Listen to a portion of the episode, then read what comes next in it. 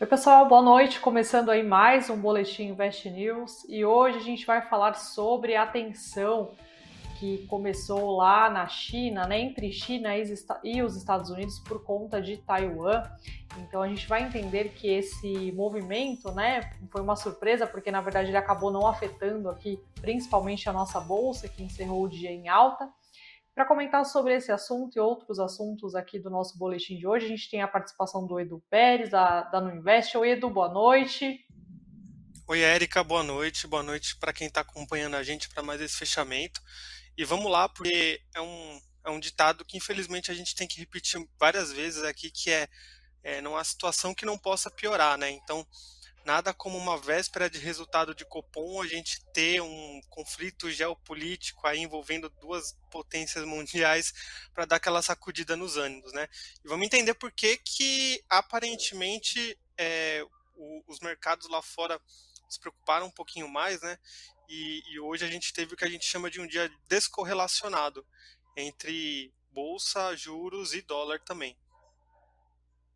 É isso aí. Então, para quem não conseguiu acompanhar, né, em, como se não bastasse né, a, a, guerra entre a Rússia e a Ucrânia, mais uma tensão geopolítica tomou conta do cenário internacional hoje. Desta vez, a preocupação ocorreu aí em meio à ida da presidente da Câmara dos Deputados dos Estados Unidos, a Nancy Pelosi, a Taiwan. Isso porque o, o governo chinês, que reivindica a ilha de Taiwan, que é como parte ali do seu território e não reconhece aí é, a região como um governo independente e vem fazendo aí ameaças aos Estados Unidos caso Pelosi fosse até lá e ela foi de fato, né? O avião aí com a, a política pousou é, no, no, meio da tarde, né? Lá no, na, em Taiwan.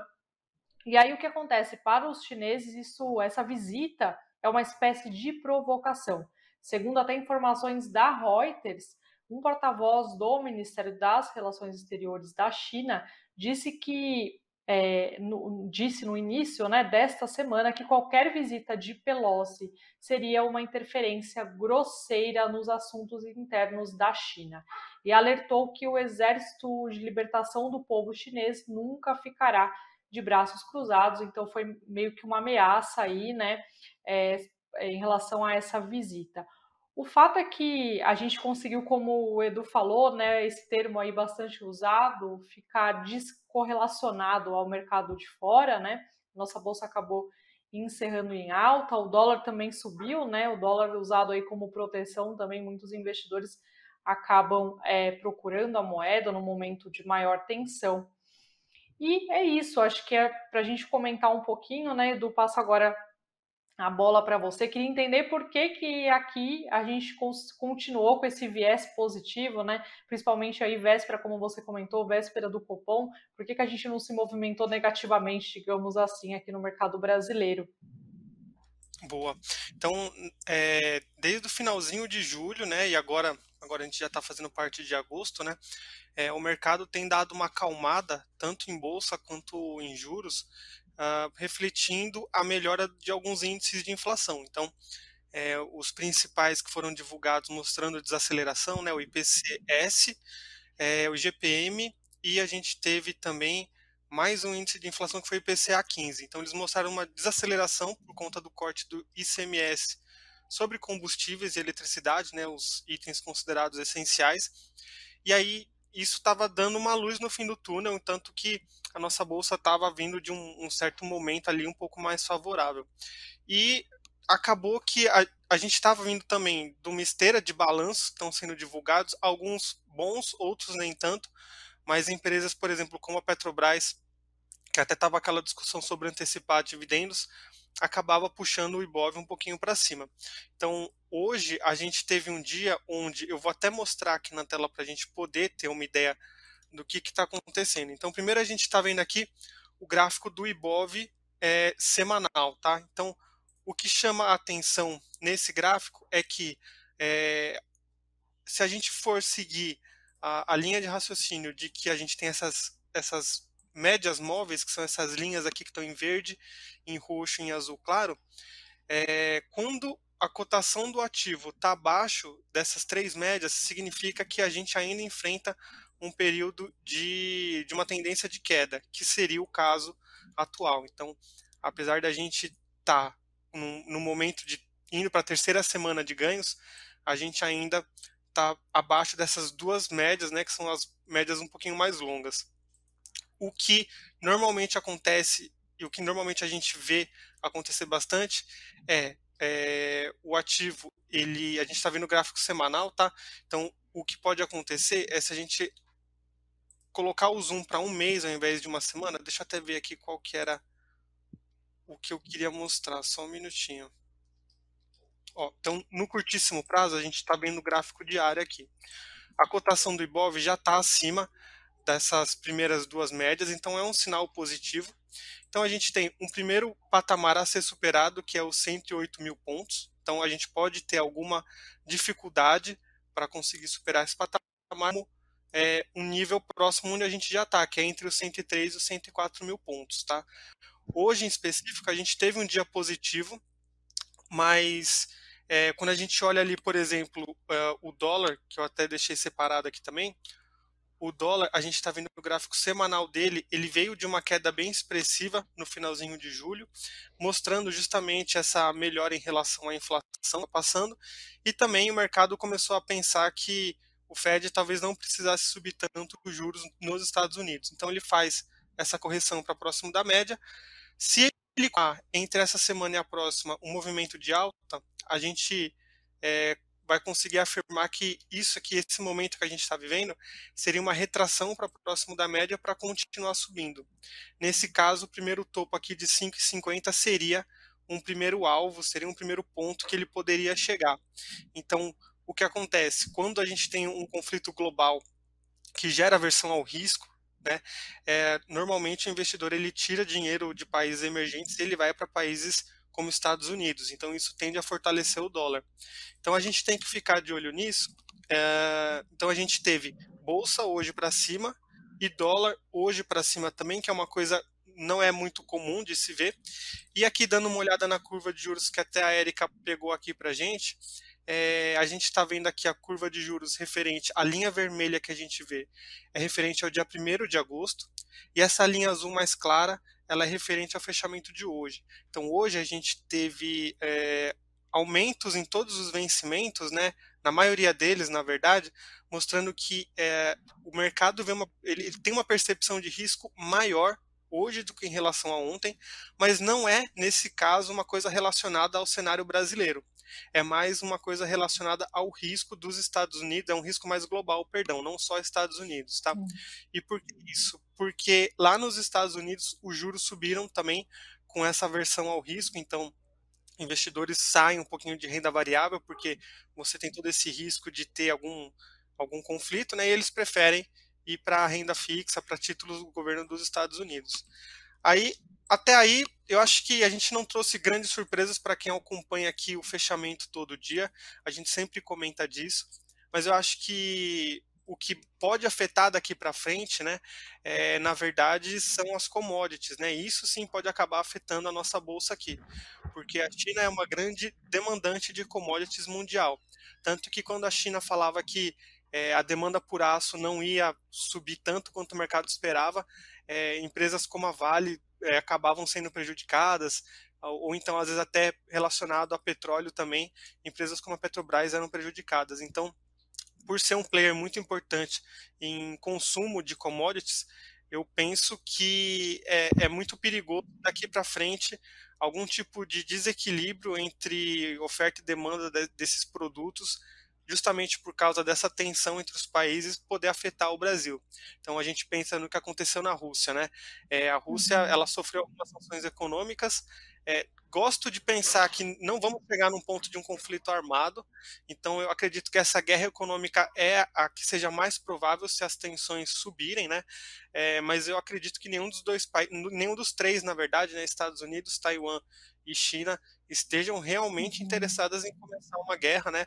Mas é, é uma probabilidade que tem que ficar no mapa, porque a gente, a gente achava a mesma coisa lá na Ucrânia e acabou se desenrolando dessa forma. De qualquer forma, uhum. é, a gente fala também, quem vem acompanhando os fechamentos aqui, quem vem acompanhando o mercado financeiro sabe que 2021 e 2022 foram anos difíceis para quem é para economias que dependiam de semicondutores. E Taiwan é o país que tem a maior produção de semicondutores, então é, fica fácil saber que os Estados Unidos querendo proteger Taiwan, na verdade não é só porque eles são bons camaradas do pessoal de Taiwan, né? uhum. né? Sempre tem interesse ali que fica um pouquinho escondido, né? Não vamos falar abertamente, é, porque, enfim, existem vários outros países sendo oprimidos por, por outros países maiores e mais poderosos, mas coincidentemente os Estados Unidos quer proteger Taiwan, né, especificamente, e eles têm um tratado uh, entre é, Taiwan e Estados Unidos falando que se a China vier atacar Taiwan, aí os Estados Unidos, por conta desse tratado, vai defender Taiwan uh, de uma maneira armada, né? Então é, a gente acaba uhum. vendo aqui, vendo aquela teoria dos jogos, né, para ver quem vai. É, todos os lados vão querer se impor e a gente vai ver quem que é o primeiro a, a recuar, né? Então, é, uhum. a administração do presidente Biden vem sendo considerada uma administração fraca, né? É, vem perdendo espaço no cenário mundial, especificamente depois da invasão da Ucrânia, né? Então, você vê que o, Putin cresceu bastante, apesar, não estou falando que cresceu no sentido certo, né? Ele acabou ganhando muito destaque, a Rússia acabou bastante, ganhando bastante destaque, a China também de uma certa forma, é, e aí agora eu acredito que o que a Nancy Pelosi fez agora indo para Taiwan é meio que fazer esse contraponto de querer falar não, o Biden vocês podem ter as críticas a ele, mas nos Estados Unidos não tem só ele que seja uma pessoa que manda geral aqui. Então, ela tem um poder que é um pouco independente em relação ao presidente dos Estados Unidos, e ao que tudo indica, ela foi lá para realmente marcar presença e falar: ó, estão é, considerando que os Estados Unidos estão fora dessa jogada geopolítica aí por conta da mão um pouco mole aí do, do Joe Biden, mas tem gente aqui que está de olho e se precisar, e aí volta aquela teoria dos jogos para ver quem vai ser o primeiro a recuar, se vai ser a China ou se vão ser os Estados Unidos. Muito bom, Edu. Fez análise também política ali do cenário. Tomara que fique só nesse, nesse, nessa tensão, né? E não vá para um conflito aí nem, nem econômico, né? E muito menos envolvendo armas, né? Tomara que fique, fique só nisso. E eu trouxe é, também aqui, Edu, um comentário que complementa bem o que você falou do André Perfeito da Necto é, é, bem um complemento mesmo do que você falou, porque ele diz o seguinte, o seguinte: este é um daqueles eventos que chega a ser cômico, não fosse histérico. Alguém realmente acreditava que a Marinha Chinesa iria bater o avião da presidente da Câmara dos Estados Unidos em pleno ar? E aí ele fala, né? Seja como for, o episódio é importante para marcar a volta do mar da China no foco da geopolítica mundial, apagando a importância relativa do conflito na Ucrânia. Os Estados Unidos estão dando aí um recado claro dos limites de Pequim e acredito fortemente que os, chineses não vão cruzar a linha, que é aquilo que você falou, né? Quem será que vai colocar o pé no freio aí antes, né, de evitar qualquer coisa? A questão na mesa é simples, ele continua, né? Os Estados Unidos não vão ficar vendo a China passar sua economia sem fazer nada. A guerra no leste europeu estava sendo usada aí como distração pelo Partido Comunista Chinês, que pretendia usar o momento para expandir ainda mais sua influência na região. Os Estados Unidos disseram não. E aí é isso, né? A visita dela tem essa simbologia toda aí também, né? Não é razoável, o André Prefeito complementa aqui, supor um conflito na região, afinal a disputa seria diretamente entre Washington e Pequim, Estados Unidos e China, né? E isso implica dizer um conflito aí armado de alta escala, diferentemente da Ucrânia, onde a tensão é um colchão, aqui seria sem é, atores locais. É isso aí, mais um complemento em relação ao que o Edu colocou aqui para a gente. E, bom, é isso, Edu. Vou passar agora para as notícias do dia. Daqui a pouquinho a gente volta a falar aí é, novamente sobre outros assuntos. É, até peguei um comentário aqui antes de iniciar as notícias, né? O JR falando 2022 é para os fortes, começou com Covid-19, Rússia e Ucrânia, né? E agora já temos monkeypox e China com Taiwan. Espero que, que isso não se concretize de fato num conflito, né? É... Bom, agora passando sim para as notícias, hoje o Instituto Brasileiro de Geografia e Estatística, o IBGE, divulgou a produção industrial brasileira, que teve queda de 0,4% em junho na comparação com o mês de maio. É, o número ficou em linha com um consenso de mercado que aguardava uma queda de 0,3%. Na comparação com junho de 2021, a produção recuou 0,5%. O resultado interrompeu uma série de quatro ganhos consecutivos, mas não evitou aí um avanço de 0,9% no trimestre passado, aí, que se encerrou em junho, melhor resultado desde o final de 2020. Ainda assim, é, a XP Investimentos ponderou em relatório que o volume produzido na indústria doméstica está cerca de 1,5% abaixo do nível pré-pandemia. E falando um pouquinho sobre números de investimentos, né? Hoje a Ambima divulgou dados aí sobre o volume financeiro movimentado por pessoas físicas em corretoras, bancos e plataformas de investimentos, que superou 4,6 trilhões de reais no primeiro semestre deste ano. O número representa uma alta de 2,8% em relação a dezembro de 2021. A renda fixa foi o segmento que mais cresceu na carteira dos investidores pessoa física durante o semestre, pulando de 57,5% do total eh, em dezembro, né, registrado em dezembro, para 61,3% em junho agora deste ano. A renda variável, por outro lado, encolheu de 19,5% para 16,7%, assim como os ativos considerados híbridos, os fundos multimercados, os fundos de índices, que são os ETFs, os fundos imobiliários e os certificados de operações estruturadas, que são os COIs, que reduziram o espaço de 17,8% para 16,7% do total. O segmento de previdência segue ocupando 3,7% das carteiras. Segundo a Ambima, 81,7% do volume financeiro do investidor de varejo está na renda fixa enquanto no private o segmento representa 27,5% do total. Ainda no varejo, a poupança é o produto favorito, 32,9% da carteira, com os certificados de depósito bancário, ou CDBs, que são as dívidas do, dos bancos, em segundo lugar, com 19,9% é, dessa fatia.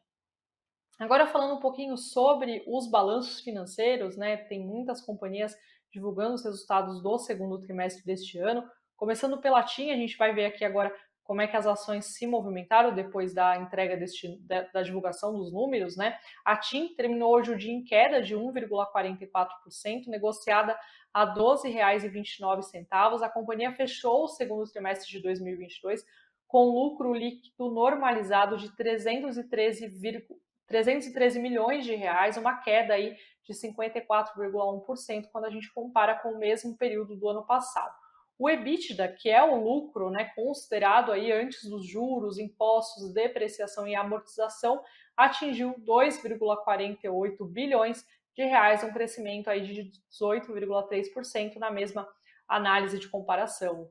É, a margem da companhia recuou 1,3 ponto percentual para 46 0,3%. Por outro lado, a empresa reportou aí um aumento da receita, da receita líquida, que chegou a 5,36 bilhões de reais, um aumento de 21,8% também na mesma análise, né? Ou seja, análise anual. A Movida, empresa de locação aí de veículos que não faz parte do Ibovespa, também acabou virando e finalizando o dia em queda de 0,23%, negociada a R$ 12,98 a companhia terminou o segundo trimestre com lucro líquido de 186,8 milhões de reais, um avanço de 7,4% no comparativo também anual. Quem divulgou também balanço foi a Marco Polo, que produz aí carrocerias para ônibus. A ação preferencial da companhia é, cedeu 3,27% hoje, negociada aí a R$ 2,37. A empresa divulgou uma queda de 87% no lucro líquido do segundo trimestre é, para 26,8 milhões de reais. O grupo SBF, que é dono da Centauro e também é, não faz parte do Ibovespa, terminou em forte queda hoje de 6,25% para R$ 20,55. A ação né, negociada a R$ 20,55. A empresa reportou uma queda de 9,3% no EBITDA, né, no resultado operacional aí medido pelo EBITDA no segundo trimestre deste ano, chegando aí a um valor de 100, 154 milhões de reais. Bom, agora falando, indo para o fechamento do mercado, o Edu já fez análise aí para a gente dos principais indicadores, mas agora aqui para a gente poder é, fazer um resuminho né, de como é que fechou o mercado. Então, o dólar subiu hoje, né, como o Edu comentou, a aversão a risco faz as pessoas buscarem é, moedas aí mais que tenham um histórico, né, que sejam mais seguras. Então, fechou em alta de 1,96% aos R$ 5,27. O Bitcoin, por volta das 18 horas, ele recuava, né? uma leve queda, na verdade, de 0,07% aos 23 mil dólares. O Ibovespa, como já mencionamos mais cedo, também encerrou em alta de 1,11% aos 103.361 pontos. O indicador aí, o principal indicador da AB3, fechou muito próximo da máxima do dia, que foi de 103 mil 660 pontos. Lembrando que as ações da Vale elas avançaram mais de 3% hoje e elas contribuíram aí fortemente para o avanço do indicador. E aí vale lembrar, né, que amanhã o mercado aguarda ainda a decisão do Copom, do Comitê de Política Monetária, aqui do, do Banco Central, né? E a expectativa é de uma alta de meio ponto percentual na taxa básica de juros, a Selic, o que levaria aí os atuais juros de 13,25% ao ano para 13,75% ao ano. Amanhã a gente deve, a gente deve, não, a gente volta a falar sobre, né, qual vai ser a decisão aí do Copom amanhã. Então, é, a gente deve retomar esse assunto também dos investimentos aí que são mais é, indicados para esse mais avanço, esse, esse novo avanço da, da taxa Selic. Entre as maiores quedas hoje do Ibovespa, quando a gente olha ali para o Ibovespa, a Via foi a que mais caiu, com 3,69% de queda. A Cirela também caiu 3,02% e a Exetec também, que encerrou o dia em queda de 2,8%. Entre as maiores altas tivemos, né, a Local Web, que divulga balanço na próxima semana, então o mercado ainda está tá nessa expectativa né, de bons números. A companhia subiu 8,72%, a Apivida também avançou 5,23% e a IRB, a resseguradora IRB, subiu 3,65% é, no pregão de hoje. Bom, Edu, não sei se tem algum comentário a mais que você queira é, fazer agora se você quiser responder também perguntas aqui que o pessoal esteja estejam comentando no, no chat. É, é, só comentar que normalmente é nesse tipo de evento que eu me sinto igual naquele meme, assim, tá na hora de tirar o meu jaleco de especialista em commodities e colocar meu jaleco em especialista de geopolítica, porque assim, o tema varia bastante, né? Quem tem um interesse maior para entender por que, que esses dois países, né, eles estão se bicando aí, mas eles não têm real interesse em se enfrentar. É, igual eu comentei antes, tem aí a teoria dos jogos, que é uma teoria muito legal de, de se interar sobre por que, que isso acontece entre países, e mais específico, aconteceu um caso não tão semelhante, mas é, tinha uma, é, era de uma certa forma uh, parecido, que era a crise dos mísseis de Cuba lá dos anos 60. Então, era quando é, a União Soviética enviou alguns mísseis lá para Cuba e Cuba fica próxima dos Estados Unidos, né? E aí era aquela coisa, não era um conflito armado ainda. Eles, os Estados Unidos sabiam que isso, que estavam vindo esses mísseis lá para Cuba e aí ficava aquela coisa de acusar, de vai começar a guerra, não vai. E no final das contas, é, se você se você pudesse pegar um, um, telefone teórico que você falasse diretamente com a China e diretamente com os Estados Unidos, você poderia ter a, a, opinião sincera deles, apesar de que eles nunca vão admitir abertamente, de que eles não têm o menor interesse em ter guerra, né? Isso afeta muito a economia. E aí, alguns analistas de mercado vêm falando que o, o Xi Jinping ele ainda vai ser é, ele vai ser indicado para aquele cargo vitalício de, de governante da China. Então, provavelmente, é, a, pelo menos até antes desse momento em que ele for indicado, talvez ele evite ao máximo iniciar algum conflito armado. Então, vamos ver como as coisas se desenrolam, mas de certa forma aí, eu acho que seria interessante a gente aprender com o passado para tentar entender. Óbvio que não vai ser a mesma coisa, mas pelo menos a gente, se a gente sabe o que aconteceu e como foi resolvido antes, acho que a gente consegue ter uma base para como que seria uma saída ali a menos destrutiva possível, né? Total, Edu. Até um comentário aqui do. Na verdade, pensando na internet, acho que é. Peraí, deixa eu pegar aqui o comentário, o nome certinho. É pensando na internet. Parece que a humanidade não aprende com a história e repete o passado. Que é bem isso que você comentou agora, né? Sim, e nomes muito bons de usuários, viu? Teve também o Pegadinhas e Alegria que falou, vai dar M.